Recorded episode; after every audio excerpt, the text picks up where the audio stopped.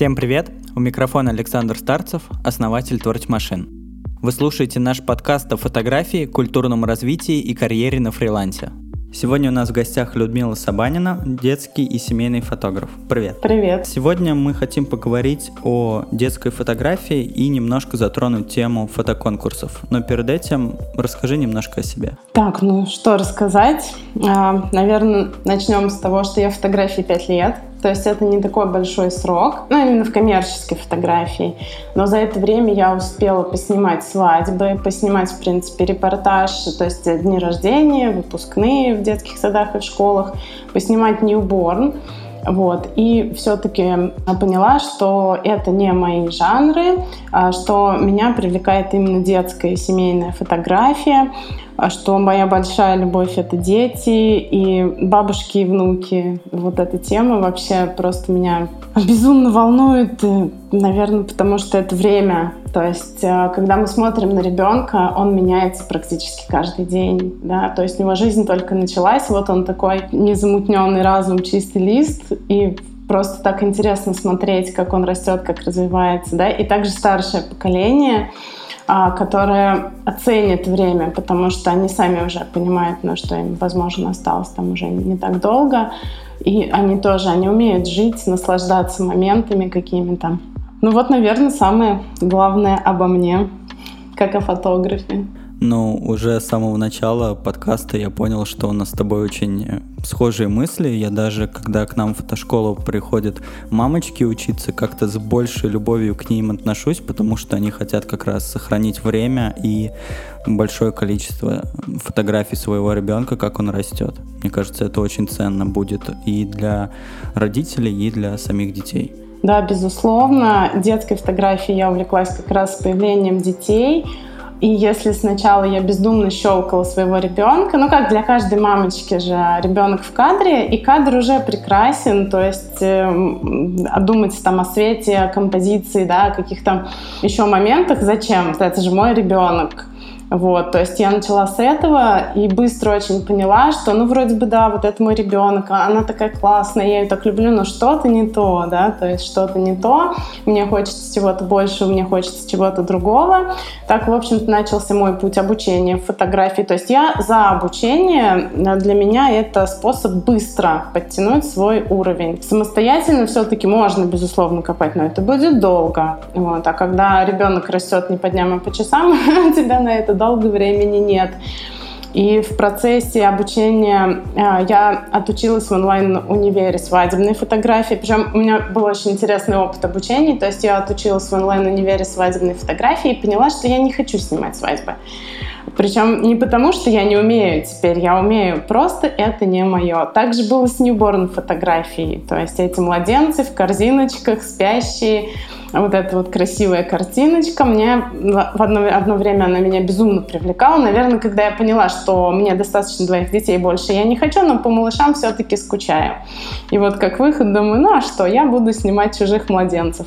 Вот, то есть тоже я отучилась и поняла, что нет, все-таки это не мое, и что мне ближе именно живая непостановочная фотография, дети в естественной среде, дети с родителями, дети со своими родственниками, да, то есть какие-то эмоции, моменты. Тогда, если ты ограничиваешь детей по возрасту, то назови э, примерный оптимальный такой вариант, когда нужно отправлять детей на фотосессии или когда ты рекомендуешь, ну, с какого возраста ты рекомендуешь брать детей на фотосессии семейные? На самом деле это можно делать даже с рождения. Мне оказался не близок классический жанр ньюборн, да, когда ребенка берут, сворачивают, красиво упаковывают, и вот эти натюрмортики, да, да не обидятся ньюборн фотографы, если они это слушают. То есть я не ограничиваю абсолютно возраст детей, можно хоть в роддом приглашать фотографа, на самом деле, чтобы он запечатлел там встречу ребенка с этим миром. Это тоже бесценный опыт. Я очень хотела бы, кстати, снять роды.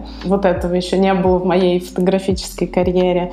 Дети первого года жизни их вообще, мне кажется, надо каждый месяц фотографировать, потому что это настолько развитие идет у ребенка, и вот тебе кажется, да я же все помню, то есть это же мой малыш, я помню, какой он был. А потом ты открываешь папки с фотографиями. То есть я сейчас не говорю даже, что идите к коммерческим фотографам, пусть вас обязательно снимают. Нет, даже сама мамочка, да, когда она фотографирует. И вот тебе кажется, да я же все помню, вот он был начинаешь пересматривать фотографии и понимаешь, что вот это я не помню. А вот здесь он научился ползать, вот здесь переворачиваться, здесь его первое слово, да, здесь его новые эмоции. Это такой космос. Потом, ну, один-два раза в год, в принципе, сходить на съемку. Опять же, детям ведь интересно будет не только на себя посмотреть, но и на своих родителей, да, когда, когда в свою очередь у них уже будут свои дети. Вот эти семейные альбомы с фотографиями, где бабушка и дедушка молодые, это же это безумно интересно держать вот эту вот историю в руках, рассказывать там о каждом снимке. И как раз мы пришли к тому, почему я снимаю в лайфстайл жанре, да, почему мне нравится живая фотография. Да, в какой-то момент меня привлекали картинки из студий с вылизанной одеждой, с идеальным макияжем, идеальные по свету. Они безумно красивые, но когда ты посмотришь их 50, ты забудешь лица. Ты будешь помнить, ну да, это было красиво, это был какой-то классный цвет.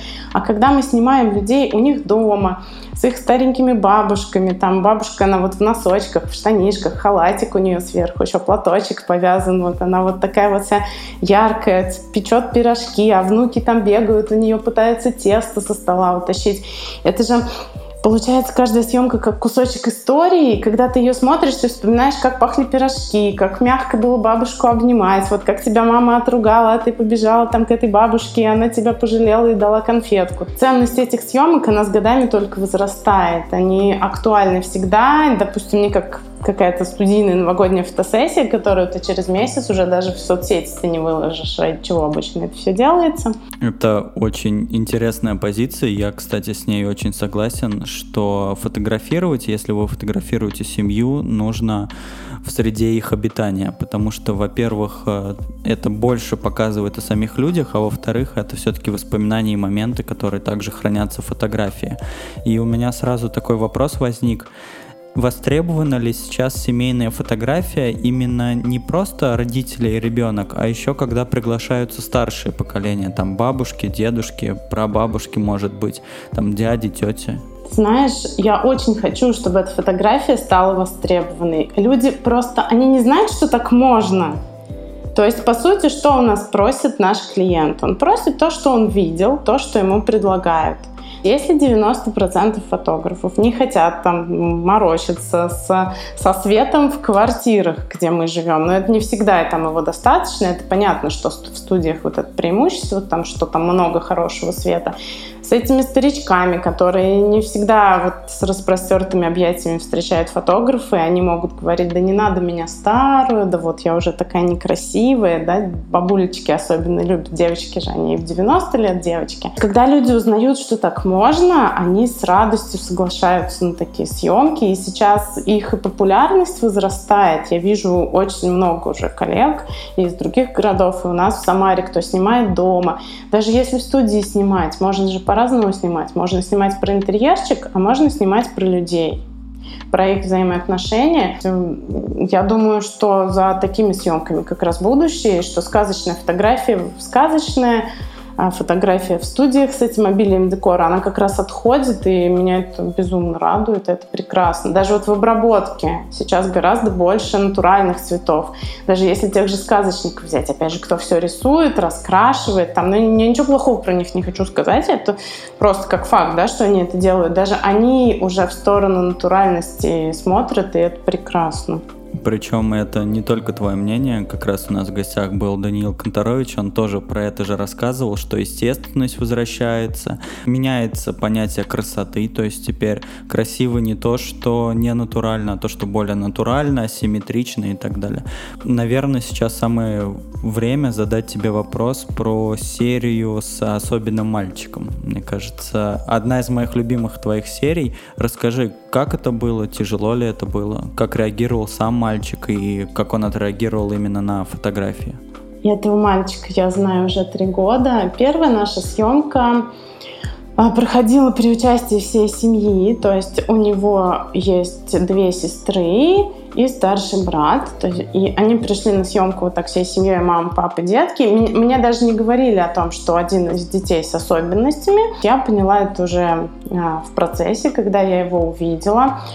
А, конечно, когда мы только познакомились, ему было 4 годика, и, ну, вообще дети, да, возраста такого дошкольного, то есть вот с того момента, как они встали и побежали, и примерно до школы, они э, достаточно сложные в плане съемки, а потому что они хотят играть, а мама хочет, чтобы он сидел и улыбался, да, и смотрел на тетю. И вот этот некий баланс между интересами ребенка, чтобы его не расстроить, и чтобы мама все-таки была довольна, да, а найти его сложно. И, конечно, когда ребенок особенный, а это сложно вдвойне, потому что ты не знаешь, в принципе, а, что у него, да, какие его особенности, как он будет реагировать на тебя, на общение, на камеру. Но мне очень помогала его мамочка. Она мне в процессе все рассказывала, все подсказывала, как лучше с ним взаимодействовать. Но тут главное фотографу тоже не растеряться. То есть, да, вот пришла ко мне такая семья, я сразу обращаюсь к маме с вопросом, что «А, Катя, скажите, пожалуйста, как лучше взаимодействовать со Степаном? Подскажите мне, да, что мне делать, чего лучше не делать, насколько близко я могу к нему подойти, как он отреагирует на незнакомого человека. В принципе, такие вопросы нормально задать любой маме маленького ребенка, неважно, там, нормотипичный он или вот с особенностями потому что все детки разные. Кто-то любит, когда им делают козу незнакомые тети и дяди, а кто-то заплачет и решит, что тетя хочет меня съесть. Тут универсальных рекомендаций быть не может. А наша первая съемка была с акцентом на всю семью, а затем, когда я уже увлеклась документальной фотографией, я как раз вспомнила про Катю, про Степана и предложила им сделать небольшой вот фото-видеофильм именно про Степу. И, конечно, было очень здорово с ними опять встретиться. Я вижу работу мамы, потому что на самом деле ребенок очень сильно изменился. Вот. Он очень общительный, он контактный. В принципе, с ним абсолютно никаких сложностей в работе не было. Он очень искренний, если, допустим, там детишки, кто-то может попритворяться, покапризничать, да, что-то а, начать изображать там, ну, чтобы там на маму как-то воздействовать. Нет, у него вот все от души и сердца, он очень классный, мы с ним подружились, и я уверена, еще буду его снимать. Вот, чудесный мальчик. И мама, когда дала ей фотографии, она, она мне написала отзыв очень трогательный, что у них в семье после просмотра видео даже как-то вот больше мира и спокойствия стало. Вот, так что очень приятно мне было с ним поработать. Ну, мне кажется, это как раз показывает то, для чего ты занимаешься фотографией, чтобы показать семью со стороны, они могли это увидеть и, возможно, что-то переосмыслить или, наоборот, ответить на вопрос, правильно ли они поступают, то ли дорогой они идут. Да, возможно, и это тоже. Знаешь, я как бы я больше воспринимаю, как что я пишу для них историю. Я стараюсь минимально вмешиваться в процесс. Я всегда задаю им какой-то вектор, ну, чтобы люди тоже чувствовали себя более свободно. Я всегда очень подробно рассказываю, как мы будем, чем мы будем заниматься, как мы будем на съемке, да, что вот мы будем делать то, мы будем делать это. Да, безусловно, в процессе я что-то слегка корректирую, но люди же себя не видят. И э, когда мы о живой съемке говорим, это не значит, что они должны там с кривыми лицами, я не знаю, что, там, что с непорядком каким-то в одежде. Нет, естественно, все это я обращаю внимание. Но самое важное не спугнуть их взаимоотношения, передать. Всегда есть какие-то тонкие моменты, может быть, они там в суете вот быта уже не обращают на это внимание, как они смотрят друг на друга, какой-то жест определенный, как вот как муж обнимает свою жену, то есть, может быть, сына он подкидывает там за руки, за ноги, а дочку там нежно гладит по головке. Взаимоотношения между детьми, например, в одной семье. Кто-то заводила, а кто-то всегда поддерживает вот эти вот все авантюры, да, то есть кто-то хитрый, кто-то простодушный, и это передать через фото, вот, вот для меня это самое важное, чтобы они узнали себя. Очень много ребят отзывы начинают со слов «вот да, мы такие». И для меня это самое важное, что вообще можно услышать, что я узнал себя на фотографии. Это я, это про меня. Да, мы такие. Это, мне кажется, самый хвалебный отзыв, который может услышать фотограф, занимающийся документалистикой, потому что я тоже стараюсь сохранять эти моменты, и если в отзыве фигурирует, да, я увидел себя таким, или я увидел себя таким, которым я вижу себя наедине, то это очень ценно. Поэтому я тебя прекрасно понимаю. И ты говорила, что за кадром, назовем это так, перед записью подкаста ты рассказала историю, как ты пришла вообще в фотографию. Я ее слышал, и мне кажется, вы это тоже должны услышать, поэтому давай. Моя подруга увлеклась бадзи, картами Таро и прочей эзотерикой и решила на мне потренироваться она сделала какой-то там расклад, и она мне говорит, слушай, у тебя лошадь шатается. Ну, так как я далека от эзотерики, я говорю, ну, а что, что, что же делать с этой лошадью? То есть, да, к чему это вообще? И она мне говорит, тебе надо либо вплотную заняться творчеством, либо ты опять забеременеешь. А у меня старшему ребенку полтора года, а младшему полгода, поэтому перспектива опять забеременеть меня просто безумно напугала. И хотя я, в общем-то, не верю в гороскопы, в бадзи и во все прочее, но мысль засела, да, про эту вот лошадь-то вот она же шатается, что надо ее как-то успокоить. Из э, всего, наверное, множества творчества, как-то, как сказать, да, множество направлений, я поняла, что если уж заниматься, то это будет именно фотография. А у меня просто есть такая интересная особенность. Вот когда я закрываю глаза, ты мне говоришь, представь апельсин. Я могу описать апельсин словами, что он оранжевый, круглый, у него кожура в дырочку, да, я могу э, во рту ощутить его вкус там, то есть, что вот он кисленький, но я его не вижу вообще. Я не могу представить ничего. Я не могу представить лицо своего мужа, лицо своей мамы, лицо своих детей. Да, я знаю этих людей, безусловно, я узнаю их на улице. Вроде бы как в целом со мной все в порядке, но вот это отсутствие визуального такого воображения, оно делает фотографию для меня просто вот необходимой частью жизни. Я не могу не снимать. Если я не сняла, значит этого не было. Я больше никогда не увижу э, малыша своего в год, да, в два, в полтора. Я не увижу пляж, на котором там мы нашли самого большого в мире краба или самую острую в мире ракушку. Чтобы это осталось со мной, мне обязательно это заснять. Когда я иду на съемки, я думаю о том, что, возможно, вот для них это так же. То есть я никогда же не знаю, и может быть, что только вот эти фотографии смогут их вернуть в момент. Это очень интересная история, как ты не видишь форму, получается, не видишь какие-то предметы и пытаешься их сохранить и донести. Я, если честно, впервые слышу такую историю или что-то похожее на это. И тогда вопрос, мне кажется, немножко нелогичный, но все-таки, если человек понимает, что он хочет заняться фотографией, но ему не предсказали вот эту шатающуюся лошадь, то есть ли у него шансы, с чего бы ты рекомендовала начать?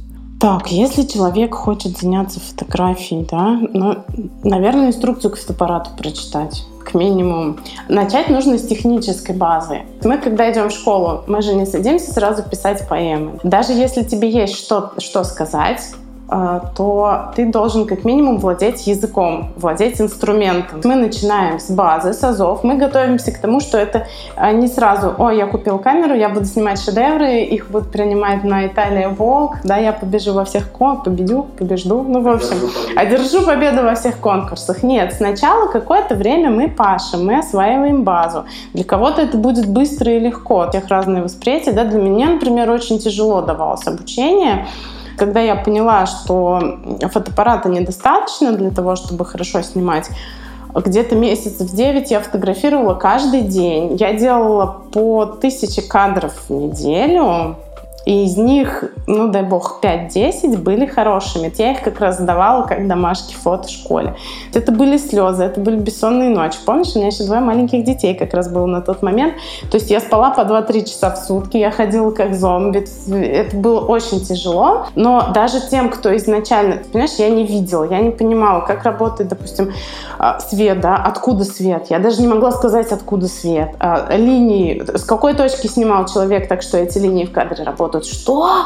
То есть мне было непонятно вообще. Я была полный, абсолютный ноль при желании любой человек фотографию может в себе развить. Для этого ему нужно освоить техническую базу, нужно, безусловно, тренировать свою насмотренность. Это музеи, выставки. Если на выставке ты засыпаешь и тебе скучно, пожалуйста, смотри хорошие фильмы.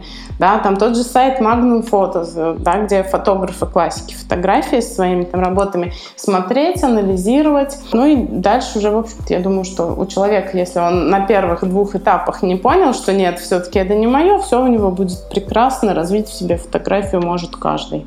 Я прям как рататуй почти готовить может каждый. Я что-то не вспомню, правда, эту цитату, но у тебя дети, возможно, ты смотрела не так давно этот мультфильм. Да.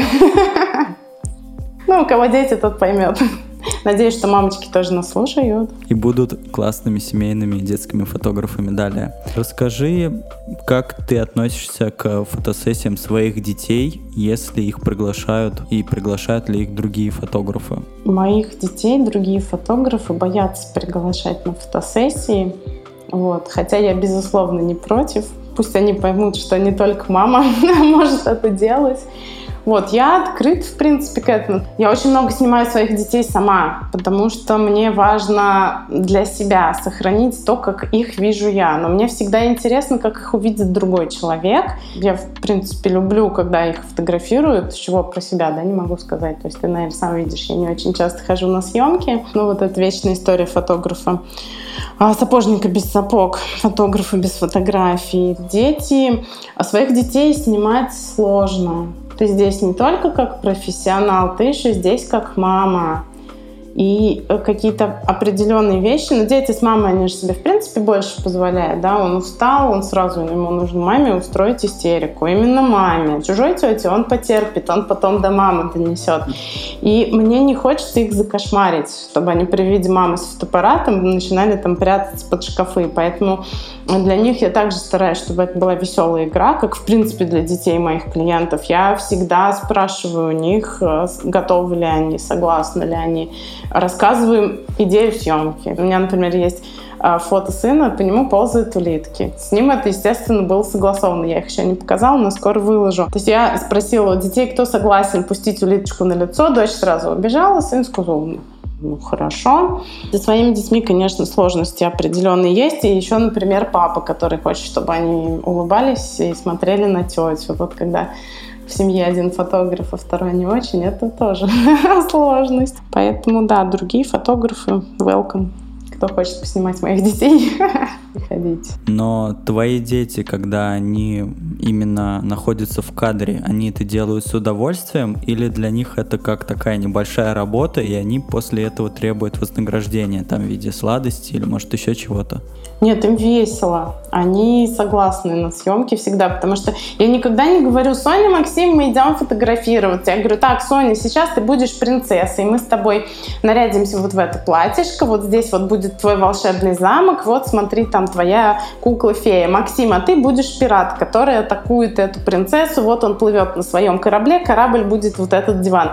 То есть, соответственно, я заинтересовала их игрой в том месте, где мне нужно, ну, соответственно, там, где хороший свет, естественно. И все, и в принципе мне много времени для того, чтобы сделать там эти памятные кадры не надо. У нас с детьми съемки, как правило, занимают 2-3 минуты, потому что я точно уверена в результате, я вижу, что да, все, я сняла там эти 10 кадров. Так что нет, я могу с Соней договориться о том, что она получит вознаграждение за участие в фотосессии, если, например, вот она в фотошколу Picture пришла у меня как модель. И я ей четко даю понять, что два часа она должна слушать то, что ей говорят, не капризничать, терпеть, если устала, вести себя максимально как взрослая. Она это делает, естественно, она за это что-то получает. Она уже, мы с ней договариваемся, что это будет, например, кукла или поход там в какое-то интересное для нее место она, в общем-то, понимает. И она, мне кажется, даже с точки зрения педагогики, да, ребенок понимает, она говорит, мама, работать тяжело. Я говорю, конечно, солнышко. Конечно, солнышко, но скоро пойдешь. Ну, у меня дети пока хотят быть фотографами, как мама. Ну, камера у них уже есть, часть затрат уже как бы можно вычеркнуть, потом будут просить компьютеры. Мою камеру нельзя, ее даже мужу брать нельзя. Он один раз взял у меня камеру, перевел в JPEG, равки отключил и мне ничего не сказал. А я не проверила, потому что у нас дома под страхом смерти просто. Мамину камеру трогать нельзя. И я сняла творческую съемку в JPEG. Вот. Но хорошо, что я умею, да, я знаю базу, и поэтому, в общем-то, ничего критичного не произошло. Я даже обрадовалась, что мне меньше обрабатывать. Ну, ты просто не ленишься и, видимо, сразу снимаешь там с нормальным балансом белого и так далее. А у меня камера всегда включена в ЧБ режиме, ну, отображение ЧБ, и у меня бы все JPEG ЧБ были бы. Да, слушай, опасно. Нет, я стараюсь изначально. Ты знаешь, как мне кажется, у фотографов есть две позиции. Одна — это надо снять максимально хорошо, чтобы потом минимально обрабатывать. И вторая, ну, я как-нибудь сниму, а потом я буду долго и мучительно в Lightroom, Photoshop там чем еще обрабатывают другие фотографы. Вот это вот дело. То есть я за хорошие исходники. Мне не страшно клиентам исходники, например, показать, если вдруг они попросили. И я не понимаю, зачем потом мучиться, если можно сразу, да, то есть зачем замазывать баночку на 20 кадрах, когда можно вот так вот ее убрать под стол, если она мешает. Ну, на самом деле объясню, почему ЧБ отображение. Просто так э, светотеневой рисунок лучше видно, когда цвет не мешает. Ну, это так, мои три копейки Нет, я поняла, в оправдании. Зачем ты это, я поняла, зачем ты это делаешь, безусловно. Давай э, немножко про взаимодействие уже с клиентами. Как у тебя строится диалог перед съемкой? Может быть, ты присылаешь какие-то требования по одежде, по коммуникации, еще что-то? Ну, я обычно спрашиваю, видели ли портфолио, потому что бывает, что людям сказали, ой, вот Люда, она так классно фотографирует, но понятие классно, красиво и так далее у нас у всех свое, да. Поэтому первый мой вопрос про портфолио. Если они его видели, я могу попросить показать те кадры, которые им особенно понравились. Ну, то есть, чтобы понять, что людям вообще нравится. Улица, студия, дома, да, на природе где-то. Чтобы иногда, когда задаешь прямой вопрос, они в тупик встают, а я не знаю. Я говорю, а давайте посмотрим, какие мои съемки вам кажется вот прям вот, что вот вот мы бы здесь. Я говорю о том, что, ну, как ты, наверное, видел, у меня нету каких-то супер пышных платьев, да, на моих героях там шпилек и суперукладок. И я им рассказываю о том, что в фотографии важно все, в том числе и ваша подготовка, да, то есть зависит, э, как у нас съемка пройдет, и от вас тоже. Вот если вы хотите, чтобы было как в портфолио, есть определенные рекомендации, там стиль casual, природные цвета, без принтов, без каких-то там ярких, кричащих вот этих вот рисунков. Если вы не... Ну, кто-то говорит, что ой, нет, что-то вот, а у нас вот все яркое. Я говорю, хорошо, вы можете прийти в чем угодно, мне по сути все равно даже если вы придете в картонных коробках, да, мы это как-то обыграем, и все будет классно. Просто вы должны понимать, что результат будет отличаться, чтобы не было вот у вас а, какого-то такого разочарования, да. А, как правило, все, я говорю, если вам нужны рекомендаций по вашей одежде, вот, которая у вас есть, что лучше одеть. Не стесняемся, прям кучкой вот так вот разложили, присылаем, я не знаю, что мне делать. И я просто говорю, отмечаю вот, вот это, вот это, вот это. Вот все. Если люди говорят, нет, спасибо, мы сами, это их право, просто ну, если, допустим, человек пришел, там очень он, его образ отличается от того, что я показываю, что я хотела бы снимать, я просто не буду показывать эти работы, ну, как бы, чтобы не просили. Каких-то особых требований, что сделайте укладку вот у этого парикмахера и макияж вот у этого визажиста, а то я вообще вас фотографировать не буду, естественно, нет. У тебя требования к одежде на все пункты совпадают с моими, хотя мы с тобой не, не договаривались никак. И много людей соблюдают их? Или все-таки как вот смогли? Ну, 90% соблюдают. Они сами как-то спрашивают, даже и сами спрашивают, да, а что лучше там, а вот что лучше, а что подойдет. То есть мне везет, не везет, не везет. Ну да, тебе везет 90%, это прям большой такой процент, солидный. А по поводу одежды детей, просто многие ну, возможно, это мое впечатление, потому что у меня их пока еще нет, э, но детей все-таки одевают немного иначе. Им любят что-то более цветное, возможно, или другой стилистики. Вот как происходит именно комбинирование родителей и детей в кадре по, по образу? Ну, да, я согласна. Детей часто одевают очень ярко, но, может быть, это для того, чтобы не потерять их, например, в толпе, да, на каком-то мероприятии. И это, опять же, зависит очень от героев. То есть, если они говорят, вот мы хотим вот в этом платье, чтобы была там дочка, и все, а дети с ними а в плане одежды проще, они настолько живые, эмоциональные, что ты как-то меньше вообще да, смотришь вот на это вот ее платье. И даже если там мама с папой а, в джинсах, а она вот такая вот беленькая вся и пушистенькая, это можно обыграть, это будет, в общем-то, симпатично. Многие родители берут одежду на съемки. То есть они берут ее в магазине, не срезая бирки, снимают детей и сдают. Но потому что сейчас вот многие понимают, что им тоже не хочется вот это вот аляпистое, там яркое, какое-то пестрое. У многих уже дети, в принципе, принципе, ты, может быть, редко обращаешь на них внимание на улице, потому что у тебя нет своих... Сейчас очень многие стильно детей одевают. Детей, на самом деле, в любом там секторе и масс-маркет, и какие-то более там дорогие вещи можно найти просто потрясающие нейтральные стильные вещи серые, бежевые, коричневые, они такие классно смотрятся. Многие, например, берут только на съемку, а потом не хотят сдавать. Говорят, ой, а мы, наверное, оставим. Это так классно. А потом дети, я могу же помочь с одеждой. Я всю одежду, которая остается от моих детей, вот такая вот стильная, универсальная, я ее оставляю, и я могу предложить, если, например, мамочка очень хочет, вот, вот я хочу что-то такое вот, что-то серенькое, а у нас ничего нет. Я говорю, ну давайте подберем из моего. Так что тоже для детского фотографа очень удобно. наличие своих детей. Во многих студиях сейчас есть гардеробы детские в том числе. Всегда, всегда есть варианты. Но, как правило, серые майки уж как минимум есть у всех. Они просто не представляют, что в них можно фотографироваться. Все говорят, пришлите мне, он говорит, ой, а у нас что-то совсем ничего нейтрального нет. Я говорю, пришлите мне самые скучные вещи из своего гардероба, вот которые вы считаете, что это прям скучище-скучище. И вот из этой скучищи мы делаем классные образы. Это, это очень интересно. Я не сталкивался с таким еще. Нужно будет как-нибудь попробовать, но я боюсь, э, результат может немножко не оправдать моих ожиданий.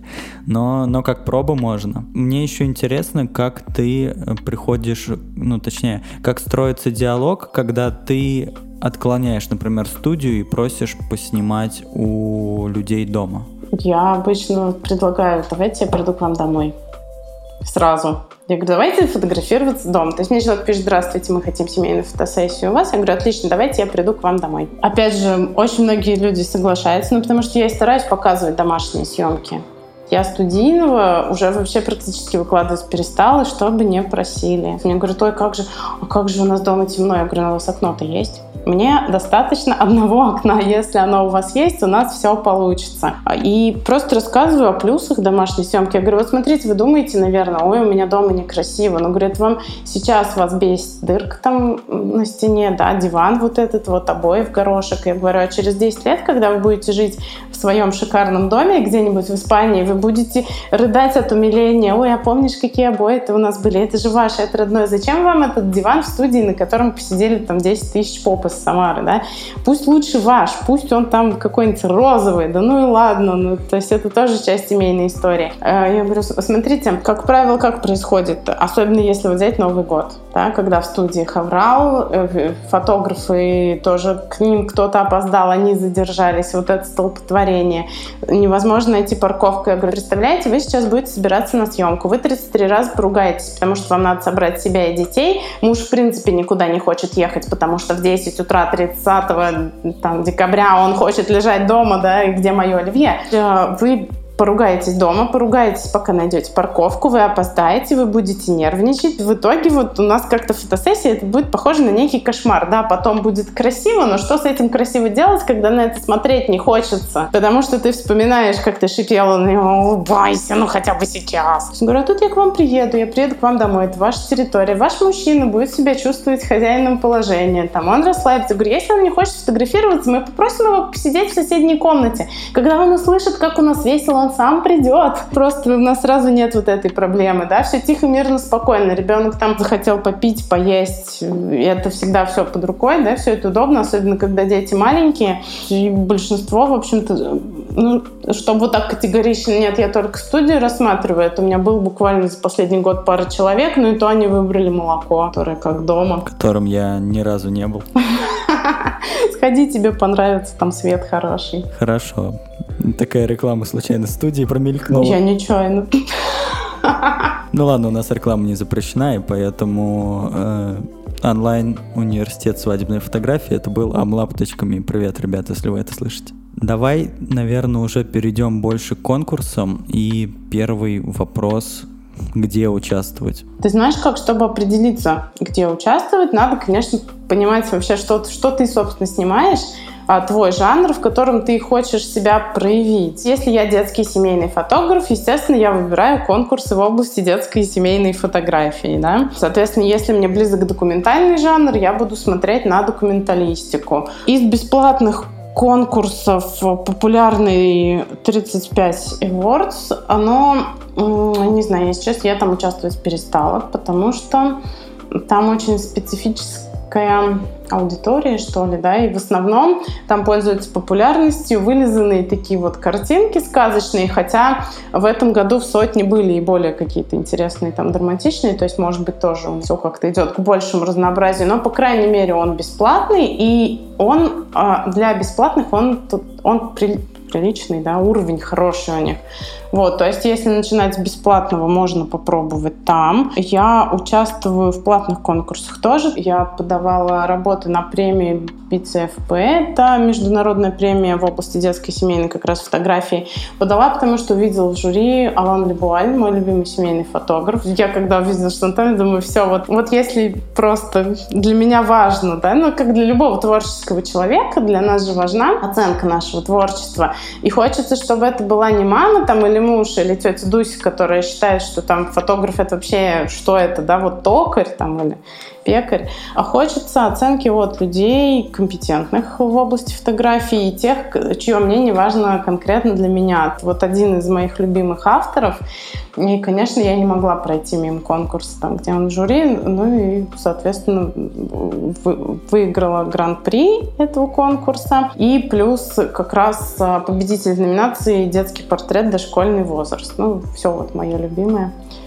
как раз там собрала. Так что вот это тоже могу посоветовать, эту премию. Что еще? Еще Russian Photo Awards. А в, жю- в жюри уже состав, по-моему, в основном наши со- соотечественники, но это популярные фотографы, тоже известные там из разных жанров. Там есть и свадебная фотография, и пейзажные, по-моему, и вот как раз детская, семейная, все черно-белые номинации, документальные. Тоже есть из чего выбрать. Состав жюри такой достаточно хороший. И у них потом еще классная церемония вручения в Санкт-Петербурге, которую я пропустила. Вот. Вообще, если нужно, я могу прислать тебе список конкурсов, потому что я составляла для себя платных и бесплатных. Вот, то есть, если там слушателям да, нашим будет интересно, то может быть посмотреть. Но вот чего точно не надо делать, это регистрироваться на всяких сайтах типа фотопризер.ру, а, где конкурс там «Мой котик», «Рябинка», «Малинка». Да, в любом случае мы разместим в комментариях список, который мне пришлет э, Люда, и вы сами можете выбрать и начать уже участвовать потому что это как раз передай слова. Потому что это, да, потому что это все. Я сломал Люду, ребят. О нет. Я же хотела рассказать, зачем. Давай я расскажу, зачем участвую я. А первый момент для меня был, это знаешь как, когда ты понимаешь, что какое-то время ты снимал не очень, и тут тебе начинает казаться, что у тебя есть успехи, вроде вот как-то вот и людям нравится, и другим фотографам, и клиентам, и хочется такого признания, что ли, да, от фотографического сообщества. И в момент, например, творческих кризисов, помните же все синусоиды «Я гений, я унылое говно», по которым мы вот так вот все летаем. То есть вот сегодня мне кажется, что мои работы прекрасные, а завтра я проснулась и думаю, сейчас удалю-ка я все портфолио, пойду что-нибудь нормальное сниму. И вот в такие моменты так вот взять и посмотреть, ну вот же, вот же, вот там вот, вот я в конкурсе победил, там жюри такое классное, а в этом что-то есть. Ну и плюс я как преподаватель, для моих студентов, безусловно, важно чтобы у меня были определенные достижения, там эти награды, да, почему-то вот мне все этого хотят. В конкурсах а, есть такой подводный камень. Во-первых, они всегда субъективны, потому что жюри конкурса это тоже люди. У него, у любого члена жюри, у него есть свой вкус, да, и если вы не попадаете в рамки прекрасного, по мнению этого жюри, это вообще не говорит о том, что у вас плохая фотография. То есть, возможно, она прекрасная, просто она не в формате его восприятия. И то есть можно просто, если об этом не думать, а вот идти просто с желанием, ну все, сейчас я одержу там все победы, а если я не победила, то я, значит, вообще больше снимать не буду. Да? Можно очень сильно себе самооценку подорвать. И второй момент, очень часто вообще советую, да, вот посмотрите там, кто в жюри, посмотрите, какие работы делает автор, и идите вот снимайте вот так. Ну, наверное, это не самый хороший путь, хотя вроде бы он кажется легким и правильным, но так можно просто потерять свою, свою тропиночку, да, там, по которой ты шел, и в какой-то момент понять, что ты ушел из офиса, чтобы не заниматься тем, что тебе не нравится, а ты вот сейчас э, занимаешься вроде бы творчеством, но тебе это не нравится. А я больше за такой подход. Если я, например, понимаю, что моя фотография детская и семейная, но я не буду участвовать в конкурсе по фуд-фото, и пытаться красиво снять банан. Я лучше дам банан ребенку, чтобы он его красиво съел. И вот с этой фотографией выберу конкурс, который подходит под мою тематику. А вот эта длинная речь была про то, что не надо пытаться себя подогнать под рамки определенного конкурса. Лучше найдите тот конкурс, который вот вам близок к тому, что вы сами делаете. Ну, видишь, ответила на мой вопрос. Да. Да, сама не ожидала. Такой вопрос оказался для меня сложный. Да ну нет, именно то, ради чего я спрашивал, я в принципе все это услышал, и наши слушатели тоже услышали. Давай, наверное, я тебе задам традиционный вопрос, и будем уже заканчивать. Чем бы ты занималась, если бы не фотография? Фотографией?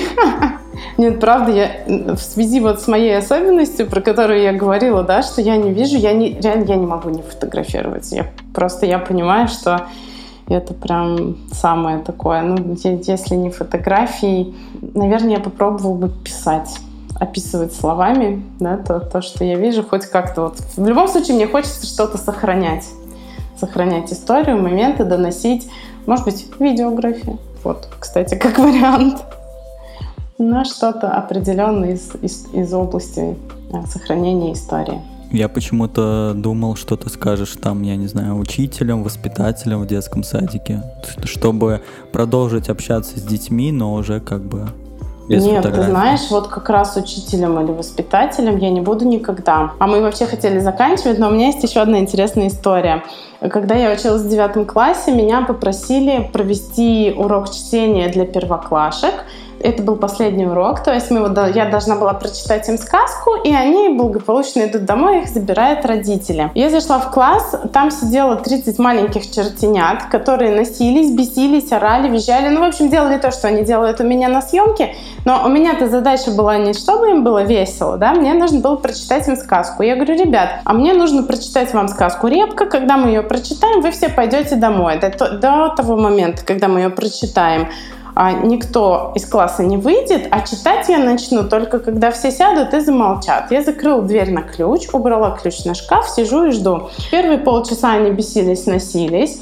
Потом, видимо, начали понимать, что я серьезно, начали рассаживаться по местам. То есть вот они уже все сели, замолчали, и девочка сверху говорит, а прочитайте нам сказку, пожалуйста, мы домой хотим. И вот в абсолютной тишине я им эту сказку прочитала, там уже родители стучат. Я не открываю, мы же договорились. А не знаю, насколько это было педагогично, но после этого меня вообще перестали звать вот так вот к деткам, в классы. И поэтому, наверное, все-таки педагогика именно для детей это не совсем мое. Эм, да, ладно. Давай тогда, может быть, у тебя остались какие-то мотивационные или вдохновляющие слова для наших слушателей, и будем прощаться. А, да, ребят, неважно, что вы начинаете, у меня для вас есть супер совет.